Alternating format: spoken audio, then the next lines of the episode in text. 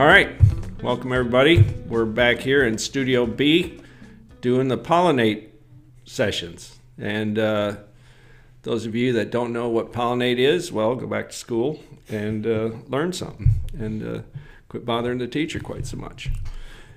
Uh, we're here today with Greg Ruth, who is our, we are proud to say, our cider maker extraordinaire. Um, he's brought the A game to Wilson's Hard Cider production and um, is about to get ready to get schooled up in sweet cider production. Um, and uh, we welcome him with open arms and uh, empty wallets these days. Uh, And yeah, great to have you around, Greg. Great Appreciate to have that. you on board, and, yeah. and great to be sitting here shooting the shit and drinking a little cider. Cheers. Yeah, cheers yeah. to you.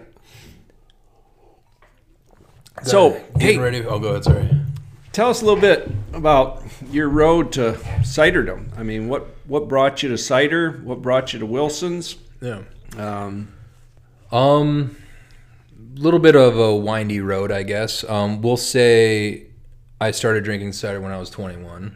We'll say that. We'll leave it at that. Yeah, we'll leave it at that. Um, but uh, yeah, so I moved to D C after college. Grew up in the Midwest here in North Dakota. Uh, moved to D C after college to work for a, a design build firm as their uh, draftsman, draftsman, head designer and draftsman.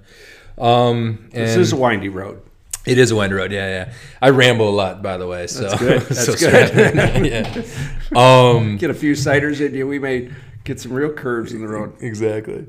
Uh, but yeah, so you know, stuck it out for about seven years in that job, um, and there, I guess on paper, being an architect is great. You know, you can every you know use your design elements and, and, and artistic flair and all that, but at the end of the day, when it's somebody when it's a homeowner's money, they want what they want, and they mm. don't care if you went to school or not. They don't, you know. So that wore me down a little bit, um, and I was ready for the next adventure. And I was actually in the early stages of looking to move to Scotland and get a just a crap job at a distillery because I love Scotch and was like, that would just be fun. That'd be a fun adventure to do and, and learn a craft, actually create something. I mean, I designed hundreds and hundreds of projects. So you could say I, you know, I had a hand in it, but I wasn't building it, right? It, it was our, our uh, carpenters that were actually building it. I would get out to the job site maybe once or twice a quarter, and then try not to fall off rafters is basically all I was doing.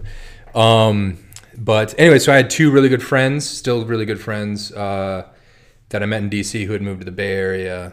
Uh, or this is probably two thousand twelve. Um, and they had decided to start up a cider company, and they asked me to join them. And this is just, it all happened right within me getting ready. Not like I, I had just started looking at, at visas, the visa process. So I wasn't too far down the road at all with Scotland.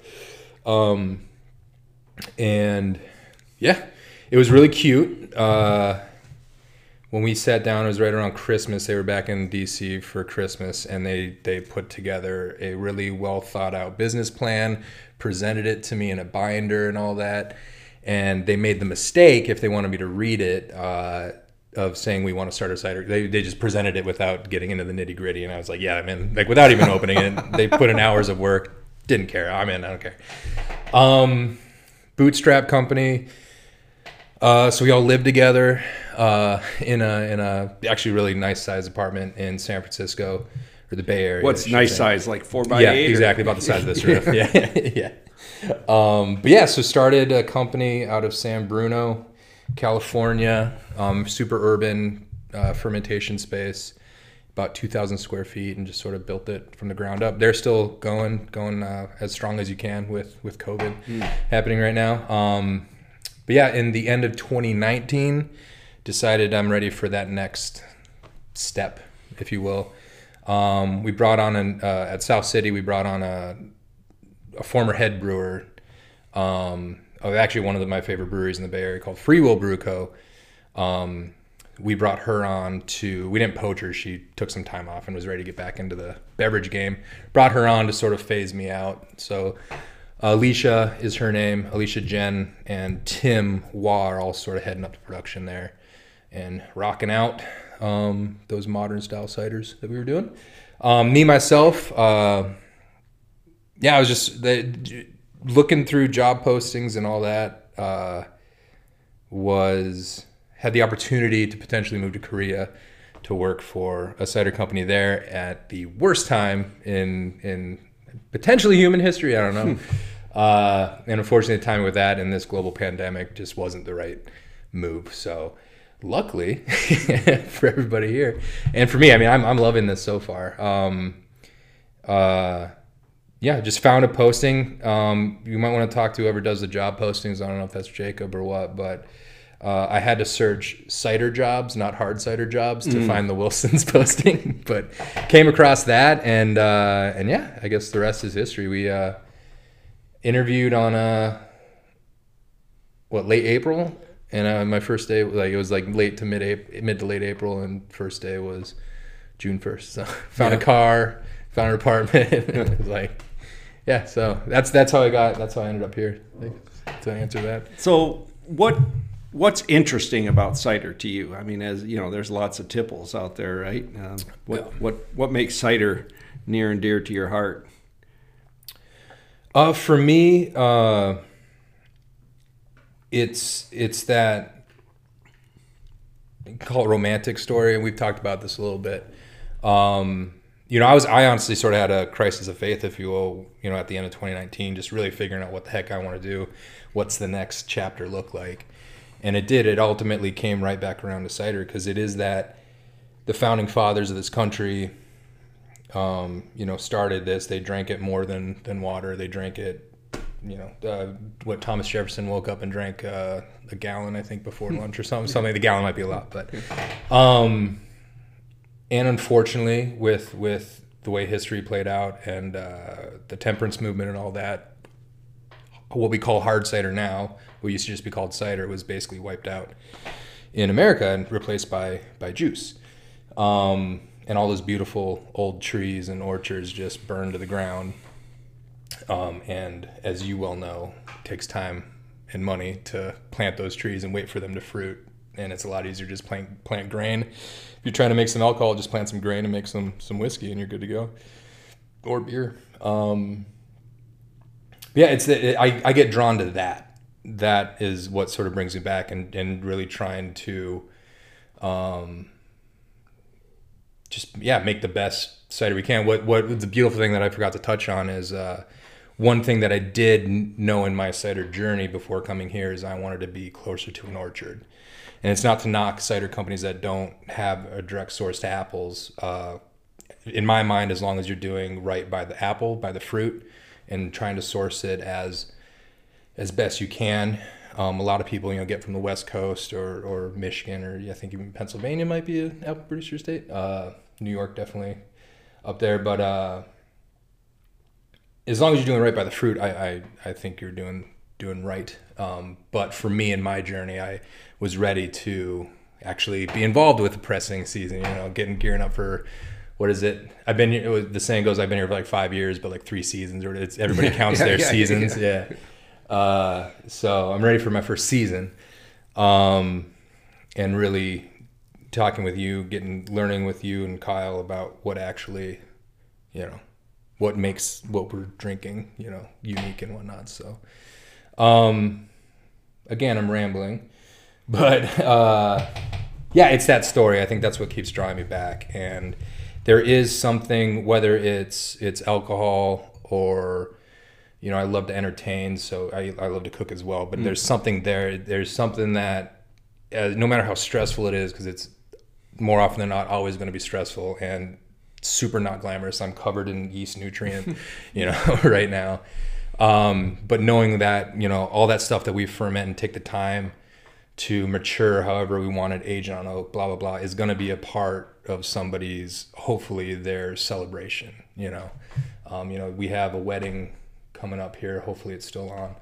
Um, that they're reserved a keg of Old Blue. So, you know, we're producing something that they love so much that, that they want specifically at their wedding, that keg, which is pretty cool. Um, and so to be a part of that in the grand, that meta, is that, is that what it is, the grand meta scheme? I, I forget believe that's right. Yeah, yeah. Uh, it is pretty darn cool, um, I think. Yeah, I think I I think that's right. I I, I buy into that. The, the thing that I find interesting about cider, one of them, uh, outside of the historical sort of context that we're at here in America and as a derivative of sort of our English, German, Irish, French heritages by and large, um, is that, you know, you, you, you have the beer industry, which, thank God, has, you know, gone back to its local roots and its regional roots and producing beers that are just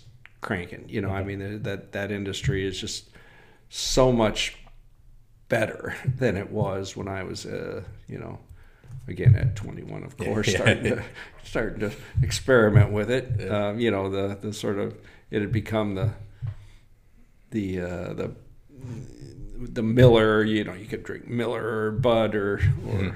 something equally yeah. kind of lame.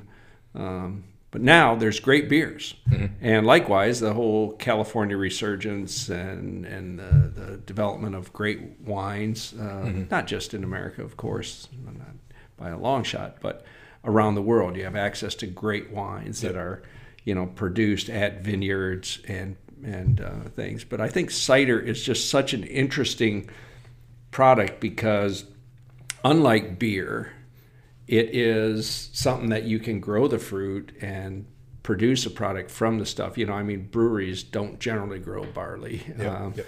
You know, they're they're it's just not a, a thing. Mm-hmm. Wineries do, but uh, wine is uh, a little more of an exclusive product by mm-hmm. and large. Mm-hmm. And I think cider sort of combines, to me, the best of wine, mm-hmm. which is, you know, you can do an estate product, uh, with the best of beer, which is it's a common person's drink mm-hmm. uh, in a large way. And I just find, you know, personally, it, it, it goes down really good. It's a really refreshing product. Um, but also on a philosophical level, it just, it's, it's crank to be able to uh, take an apple like a Gold Rush or a Macintosh or whatever, or a, uh, you know, a Dabinett, and produce something that is different year to year, for one thing. You know, there is difference in terroir, mm-hmm. um, certainly. I mean, growing up in Michigan, I can truly represent that a um, Sweet sixteen or Song of September mm-hmm. uh, grown there or here is a different animal. I mean, it just is. This mm-hmm. this area grows a certain kind of apple really well and uh, and very flavorful. And the products that we can make are different because of that. I think that's just great. And that is that all because of the just the weather we get is a little more, I guess, temperament temp, temperament yeah. temperament yeah I mean I mean let's just be clear here. Mm-hmm. You know, Midwestern people are are the core of the earth. I mean, it's just a fact. Mm-hmm. I mean, everybody recognizes mm-hmm. that, and that's because they have to put up with bullshit weather. Yeah. yeah yeah yeah You know, we have really cold winters. Really yeah. high today is what, like ninety-five degrees, something like that, and yeah, something yeah. about one hundred eighty percent humidity, something like that out yeah. there. I mean, it just it just melts you outside. I definitely forgot how uh, humid yeah. humid the Midwest gets. Yeah, uh, especially corn season yeah. around here, yeah. you know. And uh, irregardless of the fact that we lost something like forty percent of our corn crop because of the derecho, the the uh, it's still pumping a lot of humidity in the mm-hmm. air around mm-hmm. here. But anyways, I mean, you know, it, it, it isn't a great climate, let's be honest, and uh, and but it makes interesting people, I think. Maybe it makes us all a bit loony, but it also, it challenges plants, and I think as a result, what we're learning more and more is challenges to plants result in certain uh, components in the fruit or the grain or whatever that is, mm-hmm. and uh, I think with apples, it's very clear that mm-hmm. that, that uh, stress creates a certain kind of profile in a lot of these apples. Um, we don't grow apples very well that can't handle heat. Okay. Um, we don't grow apples very well that can't handle really cold winter temperatures. But if you're within that range, uh, between those two goalposts, we can grow a fruit that tastes as good as anything you'll find anywhere, I think, mm-hmm. in terms of apples. And is it generally or is it just variety specific, or is it generally like Iowa grows more tart or sweet, or or is it just specifically the the? Well, it's kind of interesting. So if you look, and and, and I'm, you know, my dad was a a, a big time fruit procurer and grower, um, and he traveled all around the Midwest procuring fruit and um, apples in particular. And he used to tell me that, you know, like Missouri grows great Jonathans, you know, mm-hmm. and Michigan grows a lot of Jonathans too, but the Jonathans in Michigan are tarter mm-hmm. um, than the Jonathans from Missouri, and they're smaller. Mm-hmm. Um, so Missouri Jonathans are known for just really good eating. You know, mm-hmm. they're, they're kind of a nice balance between tart and sweet. Um, I think what I've seen in Iowa so far is compared to Michigan, which has a very... Uh, you know, I mean, the climate is so dictated by the Great Lakes because mm-hmm. that tempers the, the big ups and downs. You don't get these huge swings, hot, cold, hot, cold. You get more of a steady state, you know, fluctuations. And I think the fruit grows well there. It's uh, more consistent in terms of bloom and fruit set and things like that. But you never develop some of the really high-end notes, I believe. Okay. You know, I, I think what we get here is lower yields. But when you hit, you really hit. Yeah. You know, like a, a Gold Rush that's finished properly in Iowa, I think is just about hard to imagine how that fruit could get that much better. Okay. You know, now that's not true of every fruit, you know, mm-hmm. but I think, um, like I say, stuff that can't handle heat in particular doesn't do well here, but gotcha. Stuff that can, we, we grow it well, and I think we flavor it well. Mm-hmm. Um, So, yeah, and, and as a result, I think that's our process. You know, our, our journey as we go forward is let's figure out, you know, what have we been here like, uh, like twelve, thirteen years now that, that we've been growing fruit here. I mean, Wilson's been around longer, but since we started planting apple trees, having acquired Wilson's and our other orchard, um, we... we've been planting stuff out and, and feeling our way rather blindly sometimes. Um, what do we need to be planting? What do we really excel at, right? Mm-hmm. And I think that's one of the things that I look forward to you with mm-hmm. is let's figure out what we're really capable of doing, because, you know, we have been, I think, not as sophisticated as we could be in terms of how we manage the yeast mm-hmm. to bring out, like, you know, mm-hmm. like you said, you know, how how are you treating that apple? Are you are you really bringing out its full potential? Mm-hmm. And I don't think we have been. Mm-hmm. So I'm super excited. I go back to the fact that, to me, the best cider we ever made, bar none, was a Gold Rush. It, it was a barrel of fifty-five gallons. And maybe it's nostalgia and stuff like that. Maybe it was just, it was frickin' cold that day, and we had this stuff, and it was like the twenty-third of December, and we had pressed it, fermented it, and let it sit, mm-hmm. and didn't know what the hell we were doing. And we dug into that on, it was the day, maybe it was the twenty-third or twenty-fourth, and we had been pruning and pruning and pruning. And we dipped into that. I tell you, it just opened my eyes to cider. Mm-hmm. That was my aha moment for nice. Cider. It's like, God, this is really freaking good. Yeah. The, uh, the the thing that I, just to draw in sort of how you, how Iowa and, and, and the weather and all that plays a part in it. Like for me, that's where I nerd out in, in cider is, is the fermentation. Um, yeah, it's like what what temper the temperature that you ferment at, the the nutrients they add, when you add the nutrients, all that plays a part in stressing the yeast. Um, generally, you don't want to stress your yeast, but uh, if you do in certain ways, you can you can really let that let that shine through. Hopefully, let the apple come through more. But the other thing too is yeast uh, selection. That's one thing where we haven't really, you know, I'm September first will be my third month here, so. Right now, I'm just trying to get, you know, things geared again. First season starting basically. We're pressing on Monday, so so strap in. Uh, but um, yeah, once you know, once we get through this season, and I can, you know, I'm still blindly optimistic that it's going to be no stress and just super easy, smooth sailing. Uh, but uh, we'll see how long that lasts. Um, But yeah, really, really trying to figure out, especially when we get to these cider varieties. Like I've never, I've never fermented a cider specific um, fruit, and I hopefully we didn't lose too many. Yeah, with I the should, derecho, yeah. but um, yeah. but that we did lose some. Yeah, but And yeah. I'll say Mike, um, uh, I feel bad, I forgot his last Bert. name. Bird or Bert? Bert. Bert. Um, you know, he's brought in a bunch of wild stuff. You know, when he's running the press, he'll take some yeah. home and just let it ferment. Yeah. And even that, we were just talking before we started uh, the mics up uh, about that wild ferment Gold Rush y'all mm. did before I got here. And then I, that's I'm I'm super excited, one, to do some of just large scale wild ferment stuff, but then also um, get a house culture, because that that stuff is tasting beautiful to me. Mm. Um, and we can just you know. get that Saccharomyces strain that just sort of is living all around us, and, and have our own house culture that we can may, might not be right for for our easy drinking crushable ciders, um, but you know that that layer of complexity and, and still maintaining a bunch of fruitiness was was pretty exciting for me on a in a nerdy yeast way. Well, and that is one of the challenges we face, is that um, you know I mean Iowa is not Oregon or Washington or New York State. Um, there's a lot. There's a lot of. Uh, there's a lot more history there. With mm-hmm. the revival of cider, it sort of started on the coast, especially on the West Coast, and they have developed a lot more of a following for some of the drier ciders and stuff yep. that I would just say in, in Iowa we haven't seen as much of yet. Mm-hmm. Um, so as we move forward, I think our challenge is.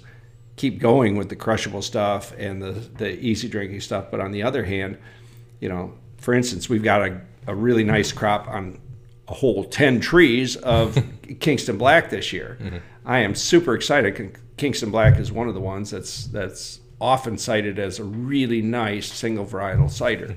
Um, drier, tannic, um, and it'll just be great to, to, you know, and we may not get it right this year, or we may, who knows, uh, but it'll be fun as hell to to see what we can do with some of these uh with a wild ferment, which is what mm-hmm. you know most of the better English ciders, certainly mm-hmm. French ciders and Spanish ciders, pretty much all of them are well fermented. Yeah um so yeah developing our own culture and and trying to learn how to work with these varieties is is really exciting, I think. uh, mm-hmm.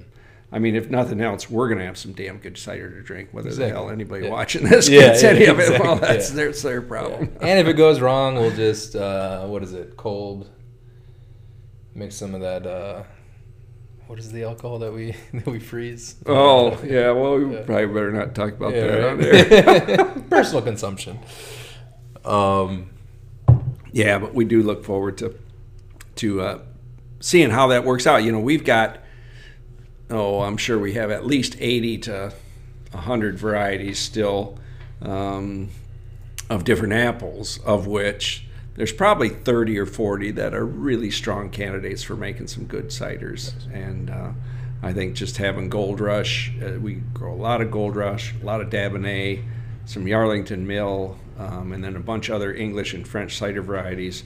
Um, but we also grow some pretty interesting stuff like Liberty, for instance, uh, that makes a pretty nice cider mm-hmm. uh, that we've seen, and some others as well. So it'll be interesting to see how uh, over the next few years. Um, the problem, of course, is this, that, um, you know, we also make sweet cider, and then we have uh, have apples that, that need harvested, and everything mm-hmm. kind of comes in a big a big crunch. Yeah. And uh, and it's easy to say, oh yeah, we'll just we'll get to that later, right? Mm-hmm. Mm-hmm. Instead of paying the time and attention to, to really make that happen when it's the right time to do it. Yeah. Yeah. So yeah, you won't need a lot of sleep anyways, right? I'm young still. It's overrated. I got, I got nothing going on. Yeah, there you go. Just bars are closed. You know? Yeah, that's right. They just closed the bars yeah. here, so what the hell are you going to yeah. do? Yeah. I just go home, watch YouTube videos. And there you go. We can just put a hammock up in yeah. the cider bar. Perfect. It's yeah. couch. We're good. Hey, let's dip into this. This is uh, yeah. so this is Eden's yep. uh, Heritage Cider. Um, tell us a little, what do you know about this one? What I know about it is I'm horrible with names, and I'm going to... I really want to say her name's Ellen, and I'm going to catch a lot of flack for forgetting her name. Um, but yeah, so this is a small uh, cidery um, out of Vermont. Uh, they started with, if I remember correctly, they got really popular off their ice cider, which we have a little mm, bit in yeah. that in that uh, fridge there. Um, but this one, what I found, she, she was recently on a podcast on. Uh, Uh, Man, I'm just forgetting forgetting everything right now. That's all right. Uh, Good Beer Hunting. She was recently on that that podcast, and I listened in. And um, one thing I wasn't aware of that I learned about her process is, so she does all these beautiful, uh, you know, seven fifties, really high end, mm. like really beautiful ciders. Um, and her issue was her distributors. Uh, she, I believe, she distributes in many, many states. I don't know if it's all around the country, but um, she uh, she kept the distributors like, "Can you please give us something that we can sell?" you know, which is the the twelve ounce can, and uh, and this is her answer to that. Um, and one thing that I I am super interested in, and I can't wait to find out more about it. Um, is that she ferments on the pumice of the apples. Um, Define which, pumice? Uh, it, yeah. I mean, it's, yeah. it's basically the... It's the it's the grinding of the apple, the, the it, leftover yeah, parts the, of the... Yeah. yeah. yeah. After I, you press the apples, then out of the back end of the press comes pumice, yeah. if you have a belt press or... I always get it messed over. up with uh, pomace. Oh yeah, which is what volcanic uh, yeah, rock. Yeah, so volcanic, I was like, do I yeah. do I keep saying it wrong? But so that appley characteristic that we're that that's in this, uh, a lot of it supposedly um, is coming from that process of of fermenting on that. So actually, um, I'm using Mike right now as our guinea pig. Um, so I'm, next time he's pressing, he's gonna steal some off the press and get some of the pumice and do a well oh, ferment. Yeah, so, we. we I need to talk to you about that because I have an idea how we might nice. do something nice on that. Yeah. I feel bad because the sheep won't get, uh, well, we're not feeding the sheep. Well, there'll be pumice afterwards, right? Oh, I mean, hopefully. Yeah, yeah. Sure, yeah. It'll just yeah, be is, alcoholic and yeah, the yeah. sheep will be happy. Yeah. So, yeah. So we feed pumice to sheep in, in our operation. But yeah, um, yeah, I gave it to them as a side note the other day. I mean, having not pressed for the whole COVID era, um, we started pressing again the other day, and, and not having obviously any any apples because it wasn't the season. And man, those sheep about tore the freaking gate down. Nice. They remember the older ones. Yeah, the, the, old ones, yeah. the lambs don't know anything about it. They're just wandering around like, what the hell's going on here? Mom's gone. Yeah. But mom is over there just snarfing this stuff up. Yeah. yeah. yeah. So yeah, so it's it's kind of got not a real strong nose, but a little bit of nose to it, a little mm-hmm. little tannic, a little tannic note to it.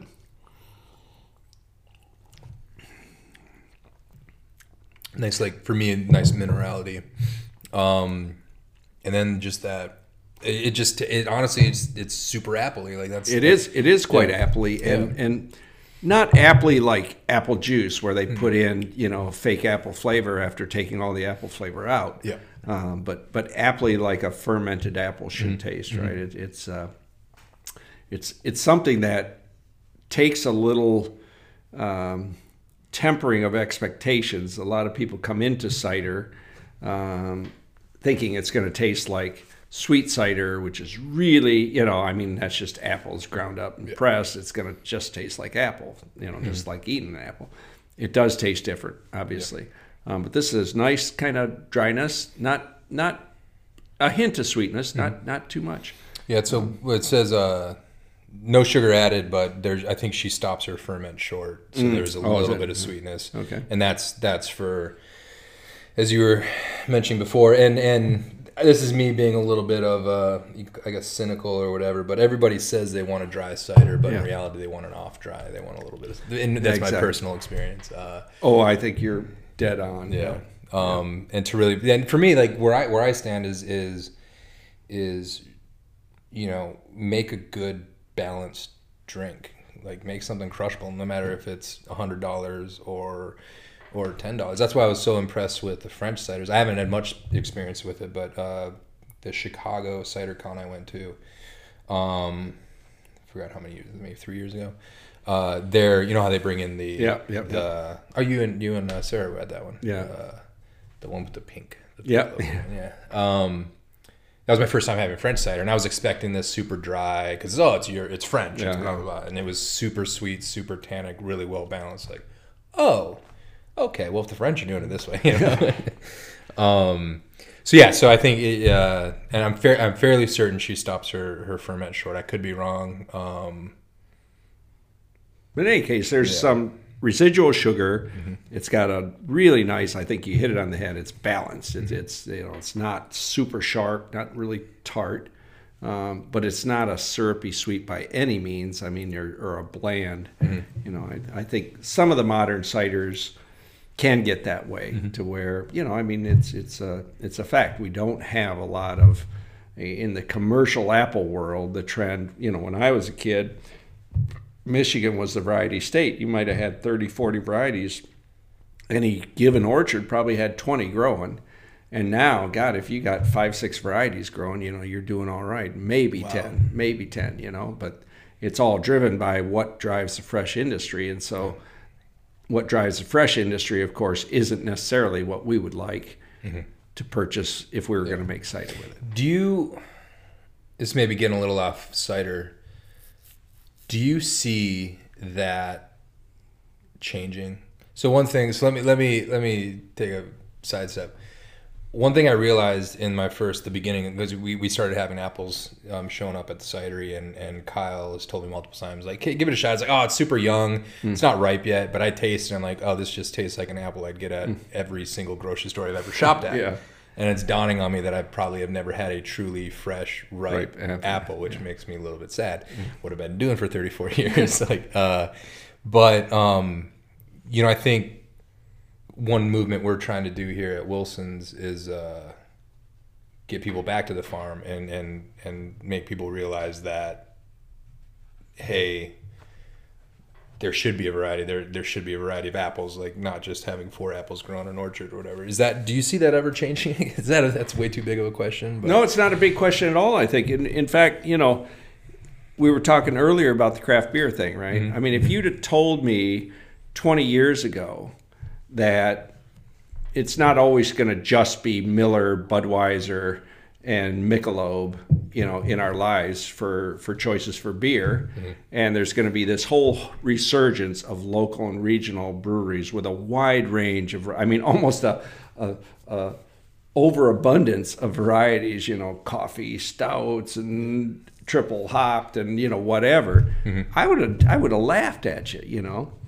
So I think it's up to consumers, because consumers at the end of the day tried these different beers and they said, we like this, to the point where they drove the sales completely towards craft beer. You know, I mean, mm-hmm. all the growth in the last ten years is pretty much in the beer industry has pretty much been craft beer, which yep. is now leveling off. But nonetheless, it's taken, I don't know, I'm thinking twenty, twenty-five percent of the market. Mm-hmm. Um, so it's up to consumers. If they want to have apples that are picked immature by design, shipped across the country or sometimes around the world, um, and and they're crunchy. You know, that's the, I, I've said before, crunchy is the new red, right? It yep. used to be that you had to have an apple that was redder and redder and redder. Now it's all about focus groups say they want crunchy, so let's yep. make them, let's break their damn teeth when they eat them, yep. right? So if that's what people want, then that's what they're going to get. But if people say, no, I actually want some flavor in my fruit yeah. or in my cider, then that's what will happen. And, um, you know, we're a little dimple in the apple industry, a little tiny, tiny dimple mm-hmm. in the apple industry. But us and others are starting to say, hey, it's more important to look at not shelf life or not necessarily break your teeth crunchiness. Of course, we, we do grow a lot of crunchy apples, but um, there's some apples that aren't, that are decidedly uncrunchy. Snow Sweet is one mm-hmm. um, that properly ripened. It's unbelievable. I mean, you can taste mango or sometimes banana, or sometimes it's just like, I don't know what the hell that tastes like, but it's just freaking phenomenal, mm-hmm. right? Properly ripened uh, fruit fruit has that. And I think it's the... The, the same thing as craft beer. It's like when people decide that that's what they really want, then they'll drive the industry towards that. And it hasn't happened yet, because I subscribe to all the Apple trade rags. And, um, and what's the emphasis right now is still on yield, yield, yield. You know, production, production, production. Or drop your labor, drop your labor, drop your labor, you know. Instead of saying, meet consumer interest in flavor. Because if you read carefully, a lot of the stuff that comes out about focus groups and stuff, what consumers say they want is flavor in apples. Crunchiness, yes, but flavor also. Yeah. And that's that's just forgotten. So do we have to say we're never going to get there? No, I don't think so at all. I, I think I think it's up to consumers, though. I mean, if if if people want to get uh, apples that really taste like apples should, that are really, you know, I mean, one way to express them is through fermentation maybe, but, but really, you know, for me, an apple aficionado, um, you eat a Macintosh, let's say, fully ripened on a tree. I mean, you just can't imagine how apples can get a lot better than that, or a, especially a Jonathan. I like tart apples, so a Jonathan just perfectly ripened on a tree. My God, it's just like, that's what an apple should be. You know, it's not break your teeth crunchy. It's just freaking, you know, almost uh, orgasmically good, you mm-hmm. know. Mm-hmm. Yeah. Yeah. That's what I try to do for, for drinks. Um, yeah, like the uh, we had some Nelson Pride. I think that's. I think I'm saying that name right. Um, Williams Pride. Maybe. Williams Pride. Yep. Generic white person name Pride. Yeah, yeah, yeah. yeah, yeah. um, but uh, that was a more interesting bite in in terms of I didn't know because for me it was a little more like melony slash tropical. There, there was those yeah. different fruit flavors going on. That was. I, yeah, I didn't know apples could do that. And and here I've been making cider for however long. This is one of the part of, for me, my personal journey is just like, you know, I, I can ferment, I trust that I can ferment the shit out of apple juice and make it taste damn good. But I don't know much about the varieties of apple or, or, or the science behind it. So that was that's the great thing about coming here. Um, and the thing that we, we need to learn um, as a company and, and together is, uh, you know, there are varieties uh, that I think are just exceptional fresh apples. Mm-hmm. You know, they are. They're just, Snow Sweet is one example. Mm-hmm. Blondie is another. Uh, Crimson Crisp. You know, there, there's apples that just, when you eat them, you say, my God, you know, properly ripened. That's just, a, that's a freaking interesting, good apple. And because we're a U-Pick orchard and, you know, we have customers coming in and we do a lot of apple sampling. Of course, COVID notwithstanding, um, we generally do. Uh, we get a lot of reactions and sort of, uh, you know, subjective feedback on these apples. And what we find is people that just say, God, I never knew an apple could taste like that. You know, it really is something. But then you take that apple and turn it into a cider. It may not make a very interesting cider. Exactly, you know, yeah. that, that's been kind of really a surprise to me. Um, Williams Pride is an interesting one. Um, and that was out of this uh, uh, disease resistance breeding program where they're trying to disease trying to breed out susceptibility to apple scab, which is the worst disease in appledom. Um, and I always thought, God, it's an interesting apple because the, the, the skin, whether it's actually physically thick, I've never m- put a micrometer on it or something, but it feels like a really thick skin. Mm-hmm. But underneath it is a really interesting flesh. So I thought, this is a perfect apple for making hard cider because mm-hmm. we should get some some... sort of tannins or some kind of bitter notes out of that skin to blend with that really sweet uh, flesh. And uh, and we did it a couple of years. I just, we've never produced something that I think is up to the no. up to the fruit itself. Hmm. So we got to keep going on that. Yeah. Yeah. yeah. What's our uh, crab apple situation here at Wilson's? It's pretty dire. Pretty yeah, dire. Pretty dire. So next topic. No, no I mean, it's, it's, it's a sad but true truth. Um, Crab apples, number one, um, the one we really like is Dolgo crab, just because it's been a, a great, and we used to have a little row here, I don't know, it was like fifteen trees or something, semi-dwarfs, and we'd pick uh, a fair few. I love to eat them. I like tart, um, and, and it's a pucker me up mm-hmm. kind of apple, but it makes a really deliciously red. Um, you tried some, right? I yep. mean, the, the sweet cider from it is to kill for. I mm-hmm. mean, it's just gorgeously good. Um, but when we sacrificed two acres of land for strawberries, mm. unfortunately, that was where the Dolgos went. And then we grafted over a bunch because we knew we liked them. Um, and those particular trees, the rabbits ate. So, you know, yes. we, we believe we should exterminate all rabbits from the face of the earth. Yeah. Make some good, uh, get it up at Rapid Creek. Yeah, some, there you um, go. Yeah. Rabbit leg. Uh, yeah. Soup or whatever. Yeah. But um, so we've now resuscitated those initial rabbit-eating plants and are planting to plant them out. But Dolgo is one. Um, we have another kind of quirky variety. Um, we have some Wixom. We have um, uh, some Geneva crab. Uh, we have one that's just a, I'll be interested in your uh, use of.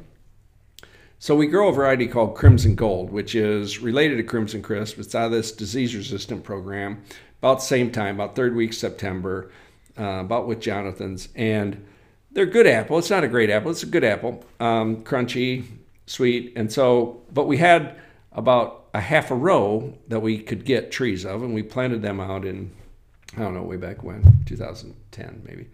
And they grew well. And then I said, well, we should really fill that row out. So I plant, I ordered enough to fill it out. And we got them, we planted them, and then of course you wait three years and all of a sudden I think, Jesus Christ, that's a crab apple. That's not a real apple.